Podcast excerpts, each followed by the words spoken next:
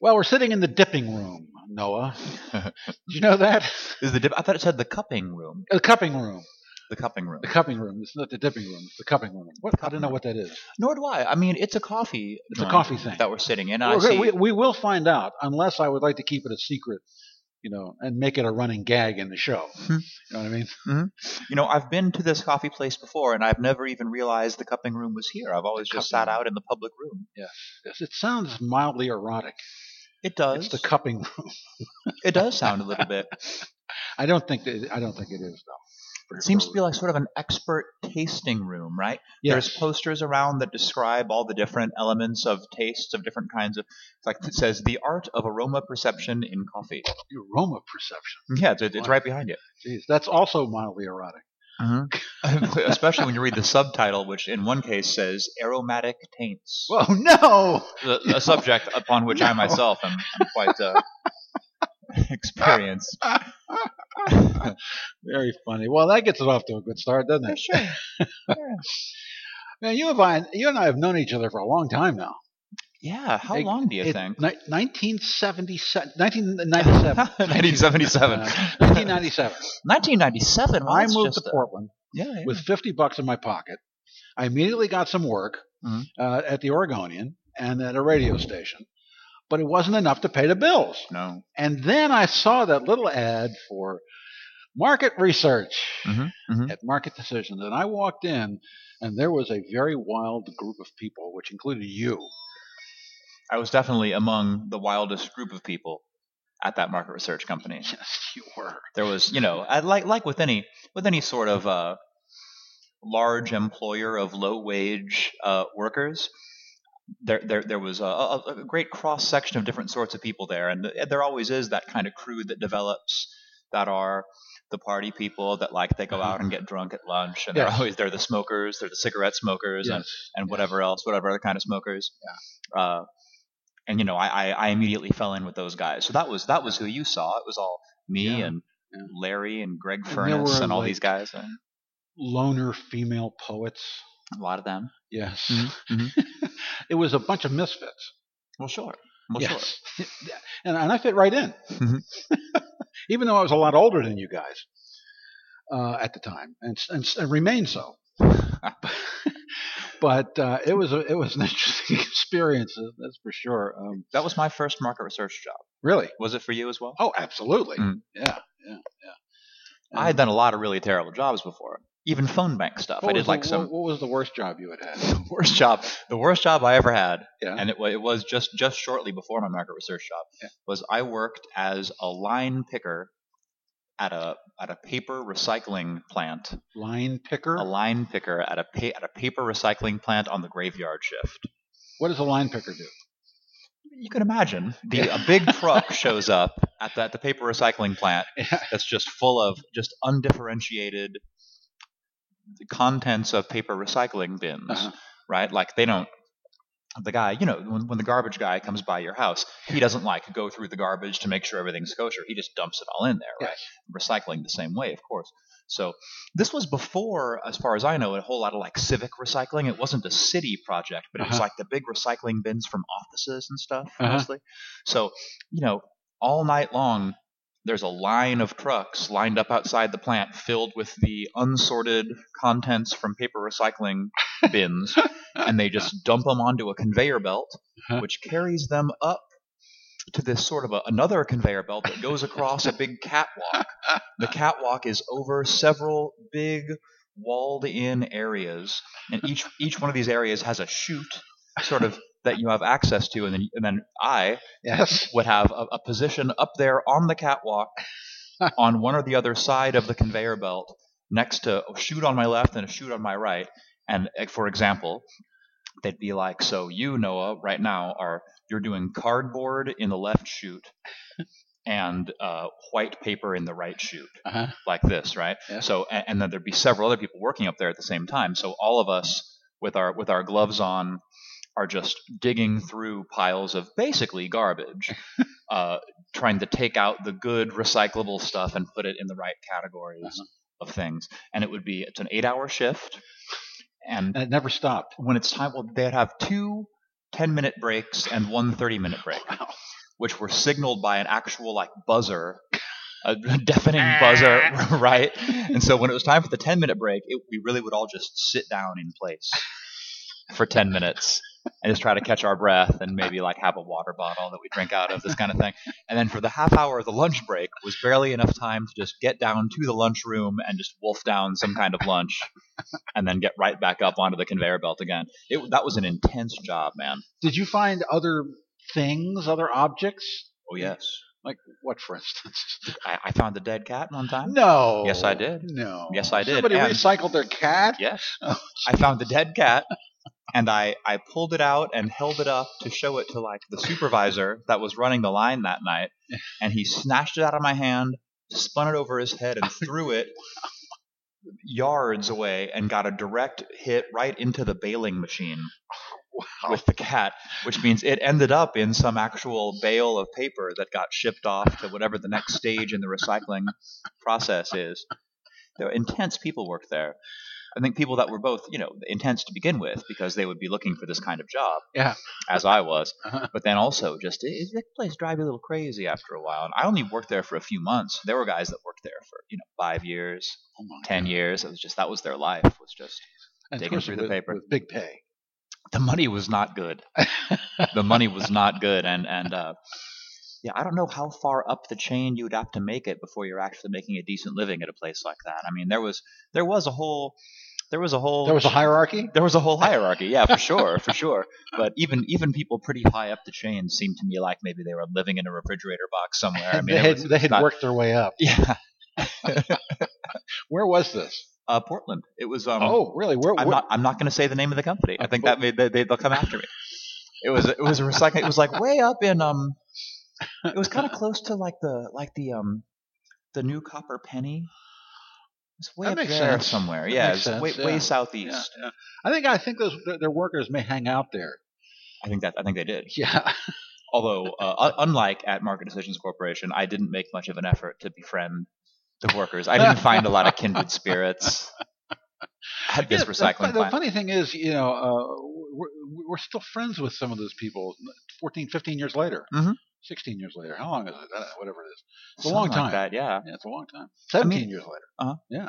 I mean, l- less so. There, there's not really anybody from that crew that I spend time with regularly, but Yeah. for a long time there was. I ended up living with a bunch of those guys, and I ended up right. my best friend in the world, of course, Victor Santiago was. yeah, was I met him there, and was a, for, for a long time my uh, my basic social scene in Portland was kind of He was my biggest fan for a while. Santi. Yeah. The biggest fan of your writing? Of me, yes. Is you overall? And, and radio and stuff. oh yeah, Yeah. yeah. I had I had a, a radio talk show at the, at the at the same time I was working, making phone calls for B- PG&E and Hmm, and hmm, hmm. trying to keep people on the phone for hour long surveys that they weren't interested in. oh yeah.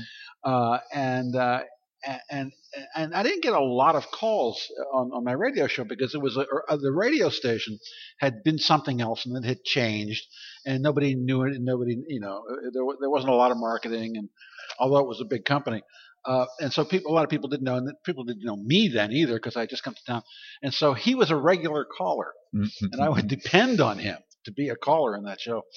Um, but uh, uh, so, but you're not from Portland, no. I was born in Los Angeles yes?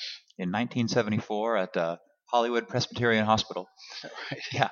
and then spent um I spent my whole childhood moving back and forth between LA and Kansas City, Missouri. Wow.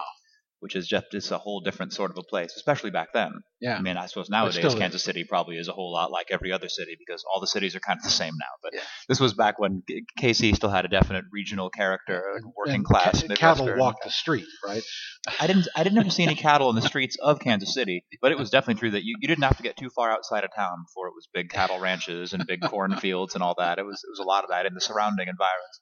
Um, so yeah, I, I spent my whole childhood moving back and forth between those two because was a pretty sort of an unstable lifestyle. Like me and my mom were pretty poor, and Yeah. it was always a lot of we moved around a lot. So when things would really go bad, really hit the fan, we would go back to Kansas City and live with the grandparents for a little while. Uh, and I, I eventually moved here from uh, Los Angeles when I was 22, just about maybe about a year before I met you. Wow. Okay, we'll get back to that. But Yes. you know, one thing uh, I I never know exactly what what to say you are. Hmm. I always call you an impresario. I get always of that, liked yeah. that name Mhm. because that, that's that's your character. You have an impresario, you know, kind of personality. But what are you? Well, uh, I, I mean, I, I am somewhat of, an impresario. I, Yeah. I think that um, and so, how would you define that? that does a good job of, of covering all the things that I've done.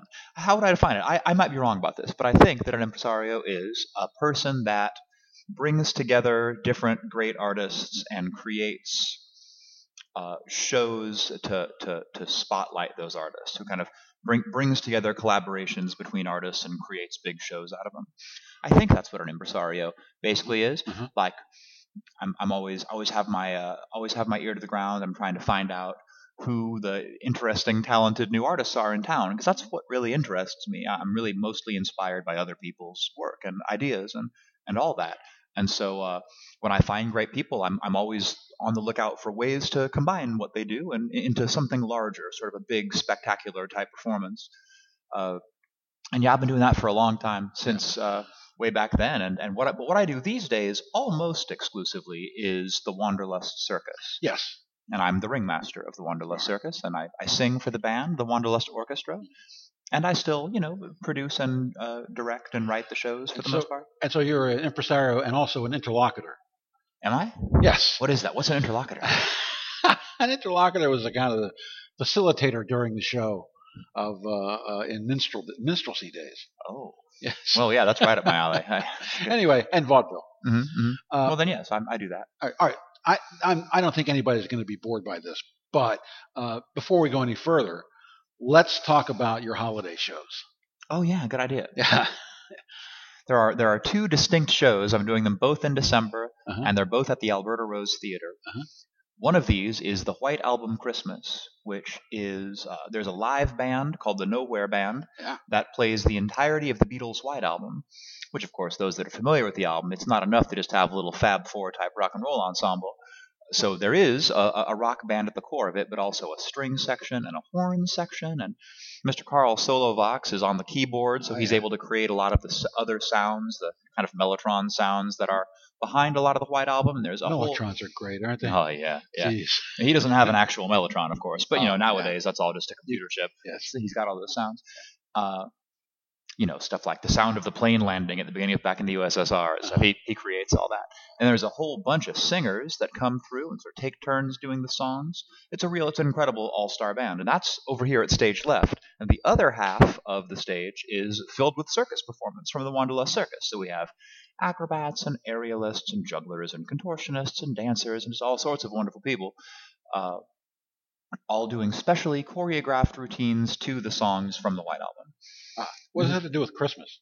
Uh, well, I suppose in its bones, not much. Yeah. Jo- John Averill is the director of the Nowhere Band, and perhaps more famously of the March Fourth Marching Band. Of course. And uh, he has always titled his events that he produces with these kind of cute little puns like that. And that's Uh-huh. the White Album Christmas is one of those. You know, it's White Christmas and it's the White Album. And he's always done those. He did he did a, a, a, a combination Chinese and Mardi Gras event called the Chow Yun Fat Tuesday. right? All of his events are like this. He a, there was there was an event that was all U2 and uh, the Pogues and Sinead O'Connor Yeah. that happened in uh, April that was called the Irish Spring Equinox. right? This is, all, all, all of his events were He's always titled guy. this way. He's a clever guy. Yeah. So White Album Christmas just started out as one of those, like one of his little jokes. And he thought of bringing us in on it just because, I don't know, we're friends and have worked together a lot. Uh, and so we do it during during Christmas for that reason. Now, in terms of the actual content of the show, I always write every year. I write a new through line story, uh, which is to say, it's kind of the framing story that ties all the different acts together, Mhm. uh, and that's pretty much always rather Christmas themed. So, what, uh, what will this year's be? well, I don't want to give away too much, but this, this this year's this year's through line story involves a time machine Uh-huh. built by our chief contraptioneer, Mr. Creature, uh, because he wants to make it a more authentic show. So he's built a time machine that will draw objects from the 1960s into the present day that we can use in the show to make it a more authentically 1960s type of show. Uh, but then uh, the plan, uh, the plot thickens when he brings up an actual authentic 1960s hippie into the present day, and we try to find a place for that person in our uh, production. Wait a minute. You're looking at one. Oh, I know. right, I was going to say, if you're free, Well, I would, fourth- except I, I, w- I would, and I hesitate to say this because I, I always get slammed for it, but I've never liked the Beatles. wow, yeah, you know, I think you might have mentioned that. And then Mhm. Were you like a Rolling Stones I, man? guess I was a Rolling Stones man. I just I, I, I, I was in I was in high school, Mhm. and the Beatles came out, and I said these people are doing Chuck Berry Right. badly. Little Richard, even more so. Well, uh, Big. yeah, but I, for me it was Chuck Berry they were doing Right. badly, so I didn't like that. And then Mhm. in my in my twelfth grade class was was a girl named Wilma Spalter, Wow, and she what a beautiful name. Yes. Like, she decided that she was going to be a Liverpudlian. oh, and she even affected the accent. And that just was a combination of you know them messing up my hero Chuck Berry. I Mhm. didn't know what he did sexually at that time. nice. Uh, no one did really. Well, Yeah, really. only a select few. a little bit, yeah. Um, messing up my Chuck Berry, and then uh, the insult of having a classmate act stupid, hmm right? And then I just never liked them. Hmm. I just I was a Stones guy. I was a street guy. You know, Right, you can either you can be a Beatles guy or a Stones guy, Right. or if you really want to go crazy, you can be one of these guys. It's like no, the greatest rock band of the '60s is the Zombies or something. You can be like right. some other weird early. You know, I was the Stones and the it's, Kinks. it's, it's all about the Kinks, right? Yeah, exactly. Yeah, yeah. you can you can choose one of the outliers, anyway. the Hollies, all the way. No. Everything everything else is long, cool woman in a black dress, yes, but other than that, Mm-hmm. you can have. Um, so uh, yeah, you'll have, to, you'll have to find another hippie for that. Sorry. Oh, that's okay. Well, you know, we aren't actually using a genuine hippie. We're using a simulated hippie because, of course, they're supposed to be, uh, you know, not not one that we're meeting in the world today, but that we're drawing forward through the uh, oceans of time. I actually grew my hair back in the in the uh, mid '90s. Mhm. I, I had had this horrible experience where my, I had this total life crash. Right. Ended up driving a cab mm-hmm. for a couple of years because I was trying to kill myself and Uh-huh. everything. You know, I mean, passively. and but then I, you know, kind of started to get out of it, and I took a job as as a um, um, a, a party and wedding DJ. hmm hmm And at the time, I decided to grow my hair long again, and I grew it down to my shoulders. It makes you look like a fun guy, like the kind of guy you'd want to have DJing at your wedding. like, exactly. And and I and, and I grew my hair back again. All of a sudden, I was seen differently because because I got a girlfriend. She made me cut it off, and then I stopped getting tips. But Hmm. but it was a great experience to, to, to you know sort of recapture my my hippiedom there with the long hair. It was cool. Right, Yeah. right. Anyway, uh, Should I talk about the other show? There's also I want another. you to talk about the there's other a whole show. other holiday show. I So know that, which I, and I and I absolutely love that. Not that I don't, not that I don't like, you know, White Album Christmas. I'm just not a Beatles fan, but Mhm. the other show is just absolutely wonderful. Thanks. So the White Album show is the fourth, fifth, sixth, and seventh, and then the tenth, eleventh, and twelfth. They're Yeah. doing seven nights of White Album. Wow. And if you're high, I know. And then we are immediately leaving to start the, the road dates for the other show, and then bringing it here to Portland, and that Uh-huh. is a circus carol. It's wonderful. Thanks. It's just the best.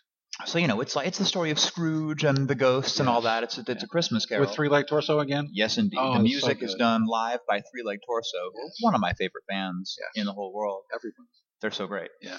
And they do for this one, they do very Three Leg Torso like arrangements of Christmas songs, Yes. holiday music, mostly Christmas. But there is one Hanukkah song because we have Eric Stern playing the Ghost of Hanukkah Present.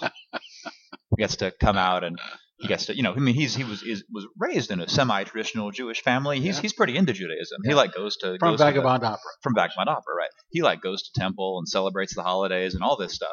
So he gets to come out and just Jew it up extremely. Like he has Great. the little the little braids and the little Oh, tassels on his belt and Yeah. plays the payas, accordion and does it. payas. They, The- they are. The braids are called payas. Oh wow, this is I once did a TV story on a on a Hasidic um, racehorse trainer, Oh yeah. and he had the payas just like the horse. ah You know what I right. mean, it's, yeah. it's called a fetlock, I believe, on a horse. On a on, on a Hasidic guy, it's called a payas. Anyway, Wow. so but So, I so love I love Eric Stern, man. He's just, he's Me so too. good. Yeah. Yeah, yeah, he's great.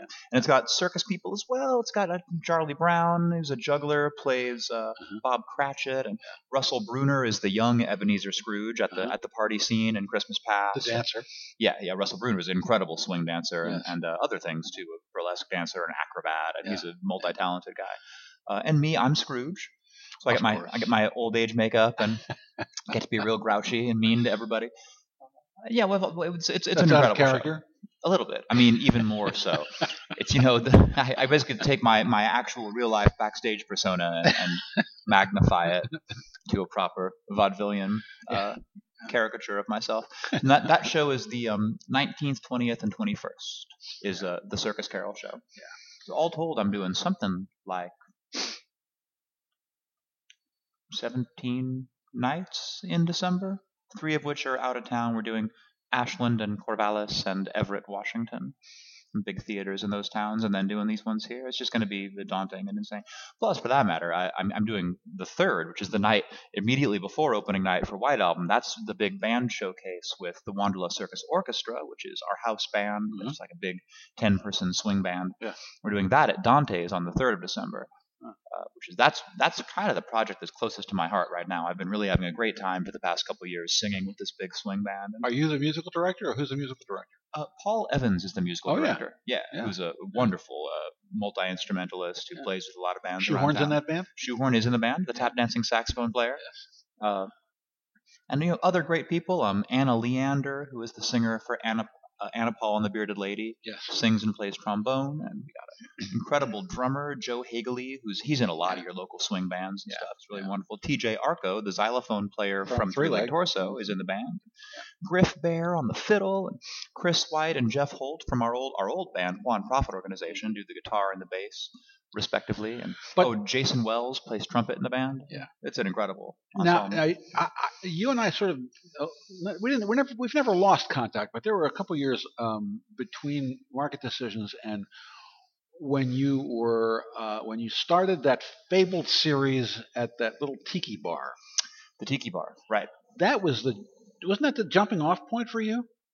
Yeah. What was the yes. name of that? What was the name of that bar? Uh, the bar was the Jasmine Tree. Yes, The Jasmine up Tree by PSU. Tiki Lounge. It was. It was right by PSU. It's been torn down since then. Yeah. And I think maybe it's the site of the streetcar turnaround or something like that Uh huh. now. Uh-huh. At any rate, yeah, that was where I first started doing shows, and that was uh, it was experimental music and Yeah. some level of performance art and dance stuff in there as well. And uh, Experimental. yeah, God's sake, you had smegma for Christ's sake. we did. We put Smegma in yes. yeah, I you know I, I, I hooked up with the uh, a group called the Radon Collective. That's an international noise collective, Yeah. and then also locally with a nonprofit called Two Gyrlz Performative Arts. And uh, 36 Invisibles was my own little organization. It was like me and two other guys, and that that that Jasmine Tree uh, series was kind of our contribution to this greater work that was happening with Radon and Two Gyrlz and a whole scene of other similar collectives all over the place. So yeah, we brought Smegma out and Steve McKay and all kinds of. I mean, I I, I I think it was really a, a high quality series. Although of course it's really only if you're into that sort of thing. It wasn't. It was not for everybody. Yeah, um, and and so uh, you had a band also at that time called Nequam. Nequaquam vacuum. Yes, Mhm. yes. which means the void does not exist. It's from the Bible. hmm It's like an old. It's a it's a, a, a statement that has. Uh, it's been interpreted in a lot of different ways by different sort of mystery cults and like esoteric uh, magical practitioners and things over the years. So that was. Uh, I, I intended to refer to all that stuff and and also it seemed to me meaningful because we were a strictly improvisational group who we used all uh, homemade instruments and found objects and things like that to make our music for the most part. So it felt like that sort of thing of like bringing this sort of pure sound out of the void with no planning and no Uh-huh. you know no limitations and like that so yeah Nequaquam vacuum i man i played with that band for years we toured all over the place and released albums and Mhm. stuff it was it was really was my central creative work Yeah. for many years uh, And it, I believe it was at that during that period that I did a TV story on you, Mhm. uh, and you were playing for Butoh dancers. yeah i did a lot of that Yeah. Uh, the, the the first group of Butoh dancers that I got with was called the PAN. They're from Seattle. I met them through my brother, my my kid brother Sam Mickens, who is sort of a famous singer and guitar player nowadays, operating out of Brooklyn. He introduced me to those guys when he was living in Seattle, and I immediately hit it off with them and started doing a lot of collaborations.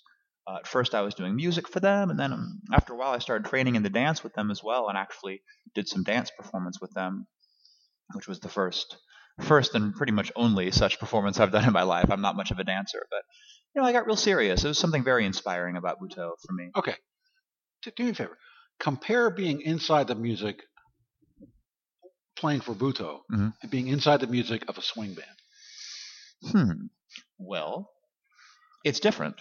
And I feel that um, with the Butoh music, I always felt like there was this perfect place out in the dark beyond Mhm. where we all could meet and we all could find this inspiration in the moment that was driving what all of us were doing.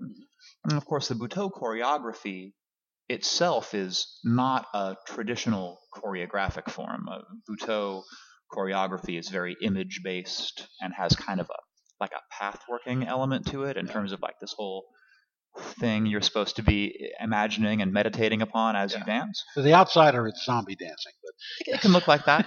There's a there's a lot of there's a lot of angles on Butoh, but Yeah. yeah, that certainly is the the the most uh, readily uh, readily thought of form of Butoh is yeah the really slow moving and everyone's with their eyes rolled back in their head. It's intense. It's a very internal. It's a very internal sort of a process. Uh, that would be difficult to summarize honestly without going through lots of Butoh Yeah. training yourself. Uh, it has that sort of mystery aspect. Like it's kind of hard to define exactly what it is and how it works. But uh, anyway, so th- there was that sort of feeling of that we were all meeting in some other space. Yeah. There was some place beyond the actual moment in that room that was where all of our uh, music and movement was coming from. Whereas in playing for a swing band, I feel like it has that sort of improvisational angle to an extent, but the framework is a lot more developed. It's a lot more present in the players and the audience uh, experience of making the music. Mhm. And so that place on the stage, in the room, with the audience, with the musicians is primary, I feel like. I feel it's, when, when I'm playing with the swing band, it's very located in the place and time that it's happening. And, uh, you know, I don't have any um, formal musical training, although I've been singing in bands since I was a kid. I mean, that's something I've done a whole lot of, and that's what I draw upon to sort of semi keep up with this stage full of really, really great world class musicians that I'm playing with. So yeah, I've got to pay attention to the key that we're singing in, and I've got to pay attention to the chord changes, and I've got to pay attention to the melody of the song. And I, I have Yeah. to be very, very, um, very aware yeah. in not much room for spacing out. no. No. And it's in something that's more more of the way that I experience my day to day life. Whereas there's a great awareness and a great um, amount of focus that it took to make the Nequaquam vacuum music and play for the Butoh dancers too. I mean, I couldn't just let it all hang out. I had to be very uh, focused in on what we were doing to make it all sound good, even though it was literally like I was banging on a pile of metal. Yeah. But but I mean, you, heard the music. It, Yeah. it does. It, it didn't just sound discordant and noisy. It has a very musical sort of I thought beautiful sound to it mostly. So uh, yeah, it's just it's it's real different. I feel like that's the major difference is that when I'm playing for a swing band, I'm I'm my normal self, my everyday self Yeah. in the room on the stage. I'm very present in this kind of reality of what we're doing. Whereas in the Nequaquam Vacuum, it was all about a focus on some other conceptual space, and what was happening in the room would I, I would almost lo- you know in at our best, I felt like I was almost not aware of the the space and time that we were in. Mm-hmm. Was it during that period of time, or, or shortly after that period of time, that you got into the circus stuff? Yeah, yeah. Uh, you talk about Two Gyrlz, performative arts. They they existed before I ever got involved, and they had a whole history going back to the the old days of Portland. Uh, you know, they would be in like PDXS magazine and stuff like that. You can you can get the old clippings of them. So uh, I came along. I moved here from LA, and I was hanging out with the goths basically, and the freaky goths, and uh, found them through that. What was it, what was it about the freaky goths that attracted you? Well, that was the friends that I moved here with. When I when I moved when I moved to Portland, I moved with my entire social scene. All moved here together, Uh-huh. uh, like ten of us or something. Like one, two, three, four, five, six. Yeah, like well, like eight of us all moved here as a group. And so we were just immediately we were all kind of kind of gothy, sort of a bunch of gothy like ex drug addicts, uh, weirdos that uh, and, and artists What does gothy mean to gothy. Well, we, we, we wore a lot of black and we had weird, weird, freaky hair, and would wear like some weird makeup, a lot of eye makeup and pale stuff. And and how is all- that different from how you are now? Well, look at me, I'm not like that now. Today, I'm, I'm wearing a nice brown plaid today, suit. and, your hair is not and 80 different 80 different colors today, but it could be tomorrow. Sometimes it is. yes. I, I've sort of become a little bit more of a circus type of guy nowadays. You know, the goth scene is uh, it's it's it's ailing. Yes. It's getting to be. You go out to a goth club and it's like pretty empty a lot of the time, and they're Yeah. listen, they're still listening to the music we were listening to 20 years ago. It's Yeah. it's become like a vintage type Most of scene. them are home and taking care of the kids that too. or dead. Yeah, well, or or else dead. Yeah. Yes. the- so that's how we were. You know, we Yeah. we were all just making that jump Yeah. where we had been crazy, sleazy teenage goths, like playing in bands and doing lots of drugs, and then Mm-hmm. all of us had sort of decided it was time to maybe look for something else, and that we couldn't find it in Los Angeles, so we moved here. And I'm sad to say, actually, that al- almost all of those people that I moved here with, uh, like backslid and moved back to LA and started banging dope and hanging out. And, you know, they, they, they all kind of like went back into that lifestyle again, at least for a while. Although I, I think they're all pretty much clear of it now, from what I know. But anyway, so I found the Goths here, right? I was hanging out with them. And then Two Gyrlz was always had a root in this sort of dark arts community that's Mhm. sort of an adjunct to the Goths. It's like Goths that actually do something instead of just going to the club and hanging around. Uh, and Two Gyrlz had a connection to a group called Chaosmosis. And that's the first circus people that I met in Portland. Now, Chaosmosis. Wasn't that John Averill? That's John Averill's Yes. group, right? To, to come full circle, John Averill, Yeah. who he had not yet started He- March 4th. Yeah. Those were great events. Oh yeah, the old Chaosmosis events Yeah. were great. Yeah. And uh, we we collaborated a lot. Two Gyrlz in Chaosmosis. Um, and there was a guy who was real involved in Two Gyrlz named Jonas Nash, who was a, a, a rigger for the Cirque du Soleil, and so he had a real interest in a lot of underground circus stuff that was happening at that time. And then also uh, there was Sinferno Cabaret, which is the big kind of circus, fire dancing, go-go dancer thing that happens every Sunday at Dante's, and that was just getting started around that time. So it was through all of that scene. Back then, Sinferno had a lot more of this sort of performance art stuff in it. So I ended up actually performing at Sinferno with Soraya, the ritualist throat singer. Enrique Ugalde, who since then has also gone on to be a big world recognized artist. Yeah. We were all just a bunch of crazy kids then, you know. We like we, at that time nothing that any of us did was known outside of a relatively small subculture in Portland. We just didn't have this kind of national or international uh, Right. exposure at that Hey, time. hey, who who was covering that at the time? You were a Tom. I was. you were covering right. it. Yeah, man. You and like uh, a few other people. Who was that? Like John Graham. yeah. He was all he he, he he he always gave us a little mention in the paper. It was yeah, it was a, a select few. So uh, that was how I met these circus people, and I, I was aware of them and kind of knew them a little bit. But since I was in the larger scheme of things, I was doing more of this noise and Butoh and weird transgressive art stuff, and they were in the same circle, but they were doing this kind of more bright, exciting, festive Burning Man circus stuff.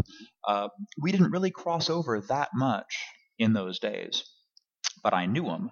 And so then what happened was that was the, the moment where I started producing circuses. Uh, I was emceeing the Mokestra. It's a big improvisational orchestra at the Liminal Space. Yeah. I think you were there. I was there the the the uh, the the night he destroyed a piano. That's the one. That and night. people got really really upset. Oh, yeah. They took a sledgehammer to it, hmm and they were. They, I remember they came, out of the audience and tried to stop him. People tried to stop him. Yeah, that Yeah. always happens. Yeah. But you know, I feel like It they're always happens. they weren't they weren't really they, they didn't have the courage of their convictions though because they all went up there to stop him and then when Mo Staiano the buff little crazy sweaty man with a sledgehammer in his hand turned around to face them they all sat back down pretty quick they didn't nobody was really prepared to uh, sacrifice themselves It was shocking. To save the piano sure so this guy was there that night Uh-huh. uh, and he uh, he saw me emceeing that show because you know I, I used to MC a lot of the Two Gyrlz stuff and 36 Invisible stuff just sort of for want of anybody else to do it. I, I, I did not think of myself as a serious MC at that time, but I got the gift of the gab and a nice suit, and so they would just have me go up there and say a few words. So this guy um, saw me up there, and his name is Tony St. Clair, who at that time he was running uh, third floor. Uh, third floor improv, which was like a local improv sketch comedy kind of troupe. Um, and he had in some way or another hustled up a deal with the McMenamin brothers Uh-huh. to start doing a circus show at the Crystal Ballroom. But they were trying to be like the next Teatro ZinZanni, which is a, a successful circus dinner theater in Seattle and, and now in San Francisco as well.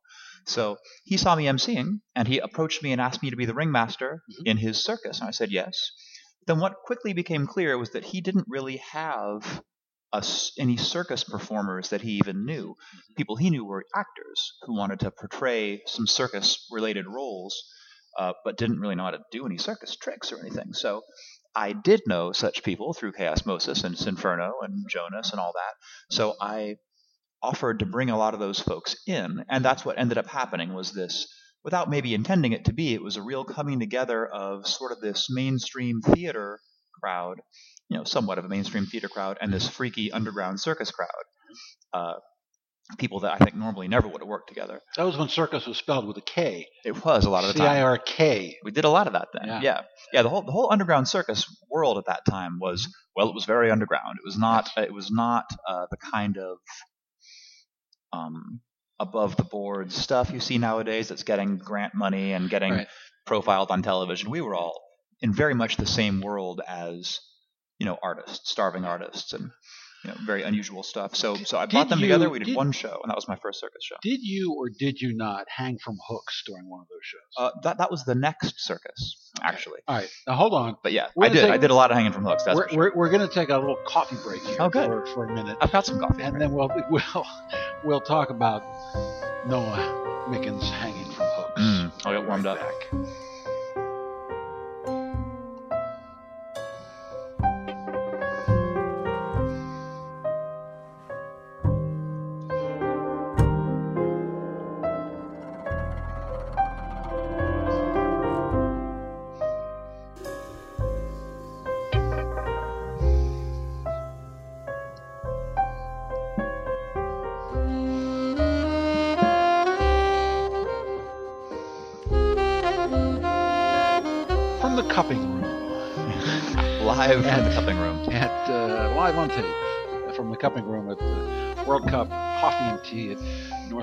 Northwest 18th and Gleason. Uh, coffee shop conversations. Tom D'Antoni and Noah Mickens. And when we last left our story, uh, Noah was going to tell us why on earth he would hang from hooks and what it was like. Hooks. Yes. Well, let's see. You know, it was a kind of a hook. yeah, it was, it was my hook. You, you, got- you got to have one of those these days. Want to make it in the underground show business. Yeah. Why'd I do it? I mean, to begin with, it, it's not like it was my idea or anything. There was uh, there was an existing. The devil made you do it. It was really the idea of right, this this the devil incarnate, or in this case, I mean, it was a. You know, there was a whole history of this type of hook suspension performance that goes back to, oh, I think the earliest stuff was like in the 1970s. This guy Fakir Musafar is one of the real like pioneering hook suspension guys. He would like hang from clotheslines that went between buildings in New York City.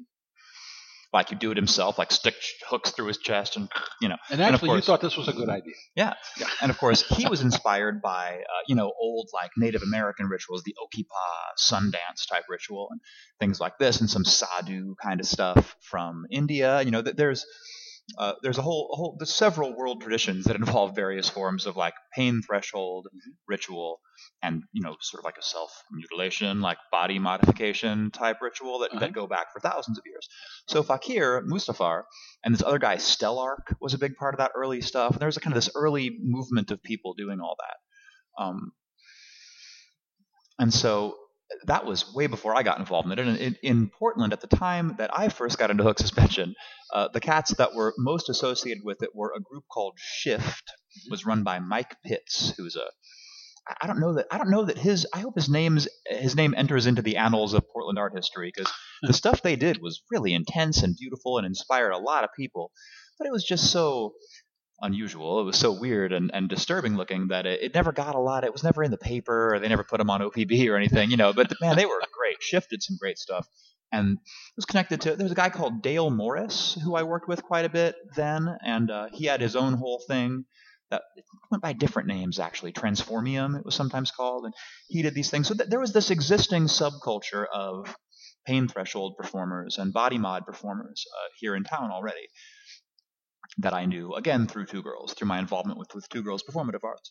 So me and Tony St. Clair, we did that one big circus show, right? And it was big. We like sold out the Crystal Ballroom. It was in all the papers. It was on TV. It was vast, right? But that did not have any of these hooks and things. It it had fire and it had more traditional circus arts, aerial dance, and uh, juggling and fire eating and blowing and a sword swallower and stuff like this. It was this kind of deal. But it was it was very um it had a kitschy kind of vaudevillian aspect to it, kind of a lot more like the shows I do now, actually because uh, I, I no longer do shows that have hook suspension and things like that in them. That was it was a phase, as it turns out. It was just experimenting.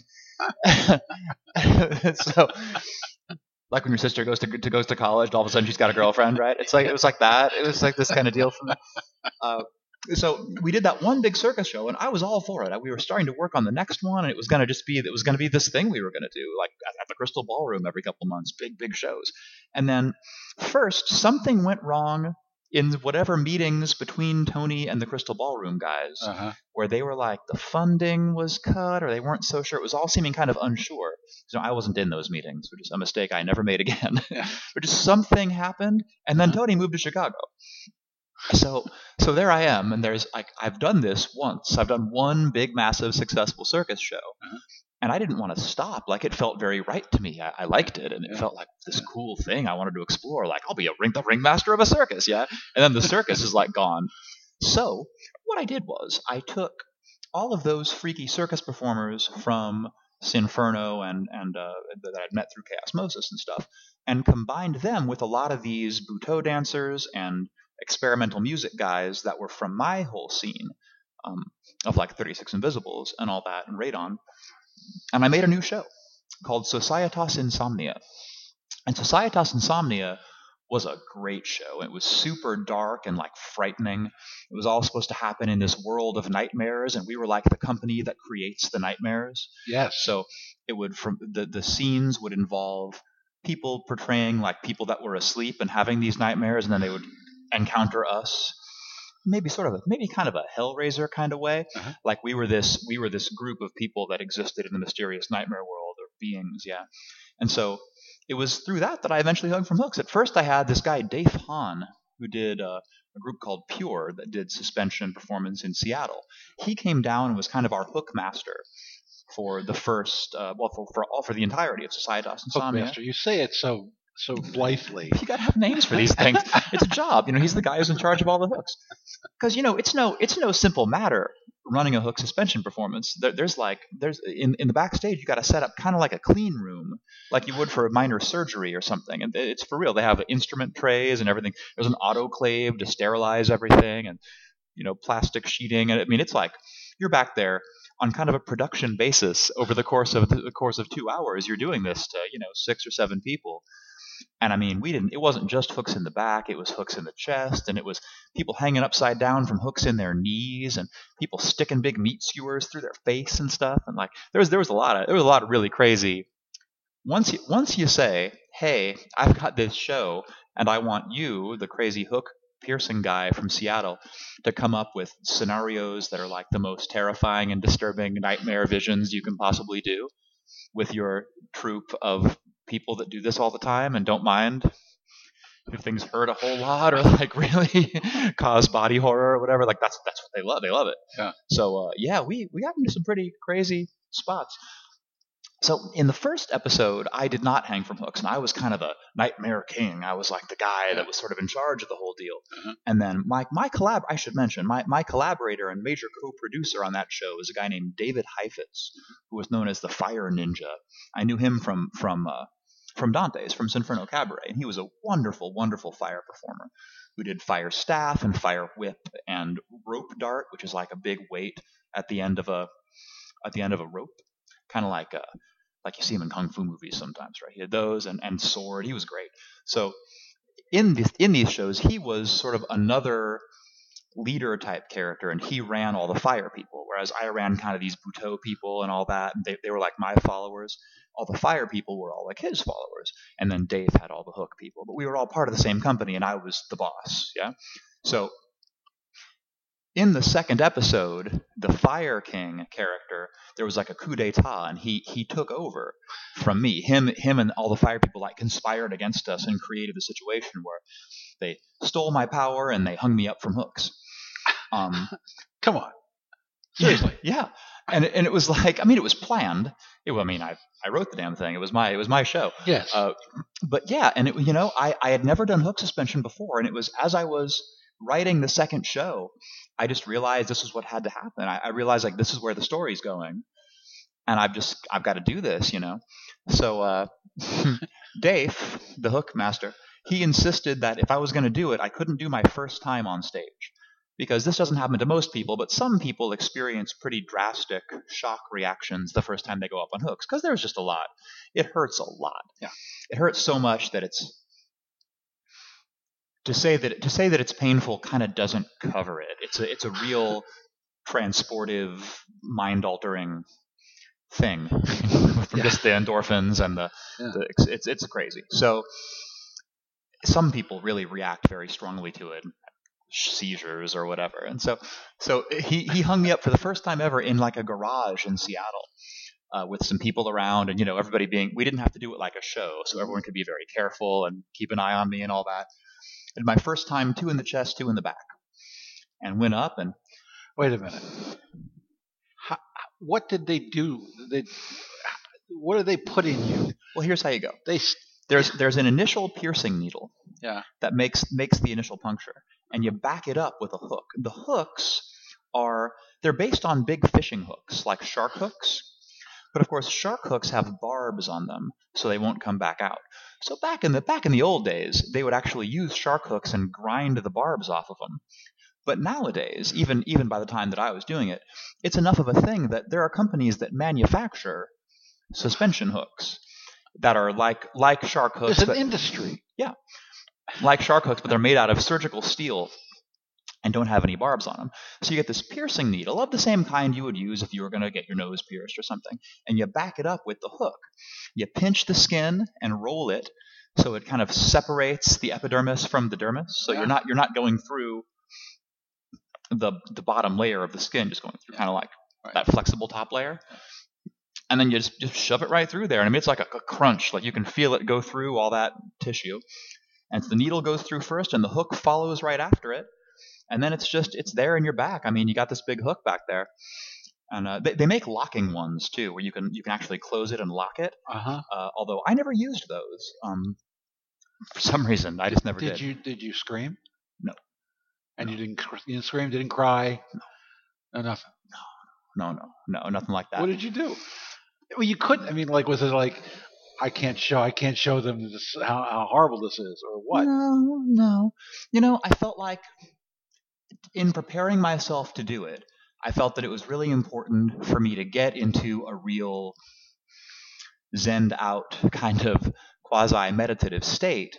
Uh, just because I, I mean, I knew how intense it was going to be, and I suppose I was kind of trying to, to guard myself But you can't from it. prepare for that, can you? Yeah, I, I can. I can, and I did. So when it went through, I was fine. I just took a big deep breath and then blew it all out. And I mean, it, it was crazy. And, and I remember um, there's photographs actually that were taken at, at my first suspension in that garage where I'm, I'm I'm hanging up there and my the skin on my chest is stretched up so high that I'm looking through it down at the camera, like I'm looking down the space between my big stretched up skin right here and like my shoulder at a at a photographer, and my eyes are as big as saucers. You know, I'm Yeah. I'm like in shock. Yeah. Uh, but no, I was cool. I'm cool, you know.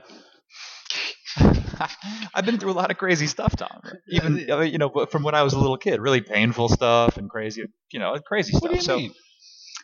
well, well, you know, like I just um, I've been injured a lot, or I've been like strapped to tables in like your old psych ward for considerable periods of time. Really? Yeah, oh yeah, yeah. So, so you know, it's all, all, that. I felt like I kind of drew upon those experiences of childhood uh, and and youthful uh, entrapment, and I don't know. I was just, I'm cool like that, you know. In that first show, I hung up there for an hour and a half, hour and a half on hooks, which all the all the hook guys that do it all the time, they were all telling me I couldn't do it. They're like, you're not going to be able to do it, and we're going to watch you. Did, did you go through phases? Yeah, yeah. At first, there's definitely it's a it's a rush and a panic, and then Uh-huh. a real calm kind of sets in after a while. That um, But the pain's still there. the pain changes. Uh-huh. It doesn't go away, but I mean, you go into shock. The same as you know, a person can get his hand blown off, and then after a little while, it's kind of like doesn't hurt as much, right? And you Yeah. can you can get up and you know all these wartime stories of you know he dragged himself all the way back to the to the base with one leg or whatever. This this is it's a little bit like that, right? So um, yeah, the initial the initial sensation when you first go up off your feet is yeah, just so much pain and uh, sort of a panic response. Yeah. It's just like you're in danger, and what are you going to do? Yeah. But of course, you're not in danger, really. And I think that's there's a trust, there's a relinquishment of control. Uh-huh. That was always a big part of the experience for me as well. Uh-huh. A big part of it. That like conquering of the fear, because you know that if you tell them not to do it, they won't do it. You know, like if you're you can be right there, Yeah. and the hooks are already in you, and the the the ropes are going up to the pulleys, and it's about to happen, and you could still be like, no, wait, don't do this, don't do it, I don't want to do it, right? And every time, no matter how many times I did it, I almost did. I almost told him to stop. There's like some part of my brain that's like, what? Just tell him not to do it. It's gonna hurt so much. It's just Uh, common sense, you would I- say. yeah, there's this self-preservation instinct that's trying to make me not do it, even though I've decided I want to do this. The whole- Again, it was my idea, right? And and and especially when you're on stage, there's like 300 people there, and they've all paid 20 bucks to come into this show, and it's like this is it's, it's the show, right? And like if I if I blow it, if I was to panic right then and be like, no, wait, stop, don't do it, it would be humiliating and ruin Well, everything. You know, there's the show must go on, and there's the show must go The on. show must go on. It's not a con- it's not a conditional statement, Tom. Uh, and so yeah, that that was always a big part of it for me. That like conquering of the fear, Mm-hmm. the really strong impulse to not do it, and then being like, oh no, I'm gonna do it, and kind of trusting these guys like they've pierced me the right way, and they've got the hooks all set up, and the pulley is all set up right, and they're gonna take care of me. It's gonna be all right. And then you go up, and I mean, you're up there, you're up in the air, and like, you know, like in a way that th- there's not a lot of other ways to be that that much like not under your own power just hanging up there right i mean i'm not like Yeah. holding on to anything it's it hurts like crazy and then yeah there's a calm there's a like i'm trying to regulate my breath and i'm trying to because of course also it's a show. In the case in the case of societas insomnia i would go up and try to behave like i'm panicking and going crazy because that's what the character's doing. But to actually not be right? So that was there's a whole there's a whole challenge there. There's like a performative challenge of like i'm acting like a guy that's completely freaking out and then under that i'm like actually staying calm and under that i am completely freaking out right there's a weird it's a weird it's a weird discipline um So are you done with that? uh what hook suspension Yeah. i think i am i haven't done it in a long time Yeah. hey can we take a break i gotta uh Yeah, Can- yeah. can we'll, we? we'll take a little break here, and uh, uh, it won't seem like it, but go ahead. Yes, i'm gonna go do it ahead. i'll be right back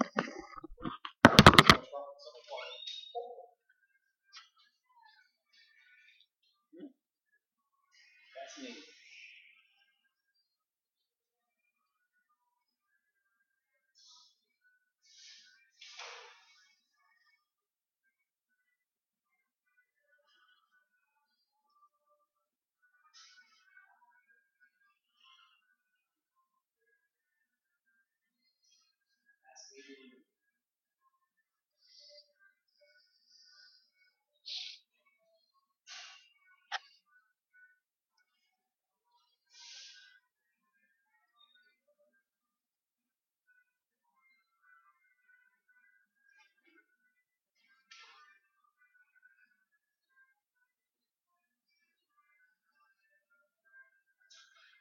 my apologies for that. I had a terrible need. It's a terrible need upon me. Yes, now we're back, and uh, uh, I wonder how much of the uh, urgency of the last part of the, your your description of hanging had to do with the fact that you had to take a piss. It might have been it. Although it was, I was, yeah, the, the memory of the thing is pretty intense Yeah, as well. Yeah. So the question is, have, am I done with it? And I think I am. You know, I I did it several times. It's not like this is a one-time thing that I did. I, I did it um, at that show, and then after the first four Societas Insomnia shows, we then did one big show that had the entirety of the, the, the, the story in it. That was like a four-hour long, big, epic show at the old Sunday Lounge. uh, Yeah, it was good. And so I, I did it again in that show, and then I ended up suspending in this crazy show we did called um, the Infernal Circus, Mhm. where it was like I was William Batty, my ringmaster character, and Nick the Creature was the devil, and I was like William Batty realizing that he was trapped in hell and and being forced to perform for the devil. I, I suspended in that show. I suspended in a weird like a haunted house one time, and some private stuff too. Like there's a there's a gathering. There's a December 11th gathering that happens once a year where all the all those people get together in private and just do stuff. And so I suspended at those as well. You know, it was something I did quite a number of times. Uh, and after a while, I guess I had just done it. I guess Yeah. I just had done it. Yeah. I stopped doing the Societas Insomnia shows, and that was really the whole reason for me ever doing it was was for performance. This is something that um, a lot of the other hook guys that I knew, suspension guys I knew at that time, uh, I don't think they looked down on that exactly, but it was very different from their reasons for doing it because they all just wanted the this profound experience or wanted to you know that's different for them. Some of them love the the transportation, and the trance-like aspect of it. Some of them love this kind of the like they're proving it. It's a test of their strength and a test of their resolve, and you know there, there's different reasons for doing it. But pretty much none of them got into it because it was like a show they were writing. Was, you know, uh, so it was always weird to describe that to them. Just to be like, yeah, I'm just doing this because like it's what it's what my character had to do in the show, Yeah. and I just what the you know this this thing that I was dreaming up that was like what was going to happen in Societas Insomnia just required that I do it. You know, one thing that, that only pretty much people who know you know about you is that you've pretty much raised two sons. Ah, that's correct. Yeah. How old are they now? My eldest son is 19. And his name is Alexis. Alexis. Alexis Salvador Mickens. And the youngest son? Uh, Constantine Shojiro Mickens is now 17. And where are they? They're in San Diego. Yeah, I when uh when I met you uh, first, I remember you bringing both of them to to parties, and I'm going like, wait a minute. Noah's really young. What's he? He has two sons. Mm-hmm, hmm Uh, I, I had my first son before I even moved to Portland, Uh-huh. uh, and then had my second son shortly thereafter. And uh, you know, my wife and I, Robin, were together at that time, and uh, even when I first met you, I believe we were we were Yeah. sort of in a rocky final period of our relationship, but still still mostly together during that Mhm. time. Then uh, we broke up once and for all, and the kids came to live with me, and they lived with me for years. I was a Yeah. single dad, and so right, I had a whole double life of creating these performances and hanging out in the scene, but then really like waking up every morning and taking him to school, making him breakfast and taking him to school.